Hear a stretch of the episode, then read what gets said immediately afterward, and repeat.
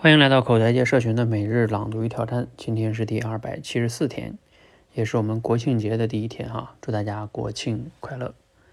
今天聊聊学习哈，学习的起点是什么呢？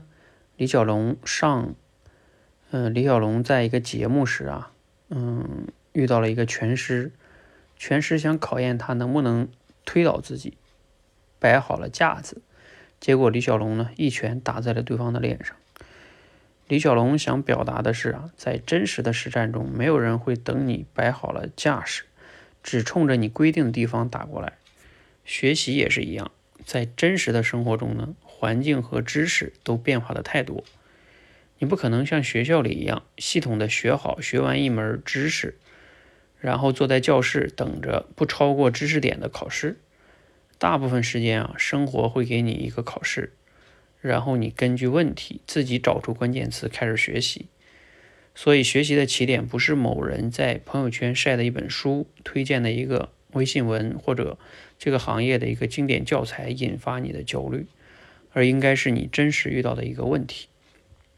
好，来自于古典老师的分享啊，读了今天内容，你有哪些感触和思考呢？你觉得我们应该怎么样学习呢？才是有效的学习哈？嗯，其实我个人的观点呢，我觉得我是很赞同嗯古典老师说的这个，就是要以问题为中心去学习哈，这样的话也能激发我们的动力，也能让我们更加以解决问题的那种态度和方式方法去真正的学学以致用嘛，所以这个确实是一种很好的学习方式，嗯。嗯，我自己很多的时候也会这样啊。我遇到了一些问题，我也会去找一些书啊、课程什么去学哈。啊，也确实是这么做的。不过呢，嗯，我觉得学习是有很多种形式的。这个按以问题为中心的学习，只是其中一种很重要的学习形式。但是如果完全以这种方式去学习呢，嗯，你就是人也会有两个问题。第一个问题就是说，你会被限定在。你的问题中，你想嘛？我们普通人能遇到的问题是什么？无非就是工作中那点问题，家庭中那点问题，就是，那你的学习内容也被限定在里边了，很窄嘛。嗯，这是一个问题哈。嗯，第二个问题是说，有时候我们在生活中遇到的问题呢，它往往不是我们在就是读书啊，或者说你短期内找一本书、找个课程。就能解决的，然后你完全以就是说这个问题去学习呢，它有时候会容易让人自己让让自己焦虑。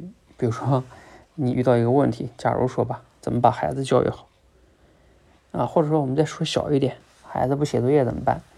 其实孩子不写作业怎么办这事儿吧，他可能也不是你简单找一本书学一招就能解决的，它背后可能也是比较系统的问题。那你可能不是读一本书就能解决的，甚至你读一本书的耐心读了半天，可能还没解决，你还挺焦虑的，想那我还要再读几本才能解决呢？我去哪儿找呢？所以就是这个也会让人很焦虑。总之，我的意思就是说，以问题学习的方式是挺好，但是它也有它的问题啊。那我还赞同一些其他的方式的学习是什么呢？比如说是以兴趣。啊，为导向去学习，比如说你最近可能对某一个话题感兴趣，或者说你对某一段历史感兴趣，啊，就是没有那么强的目的性和功利性。然后这个时候你学习的范围可以更广，啊，也许是读一个某方面的历史，比如说我自己最近就在读这个《邓小平时代》这本书，我觉得就挺好的呀。这个不能可能不解决我最近什么问题，但是。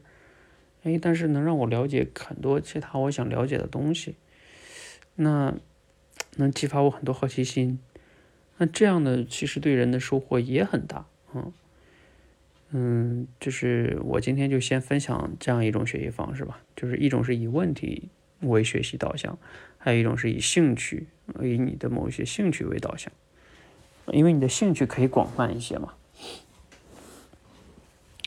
嗯，好，我们先聊到这里哈。嗯，希望对你有启发。嗯，你要是有一些不同的学习方式呢，你也可以分享。欢迎和我们一起每日朗读与挑战，持续的输入、思考、输出，口才会更好。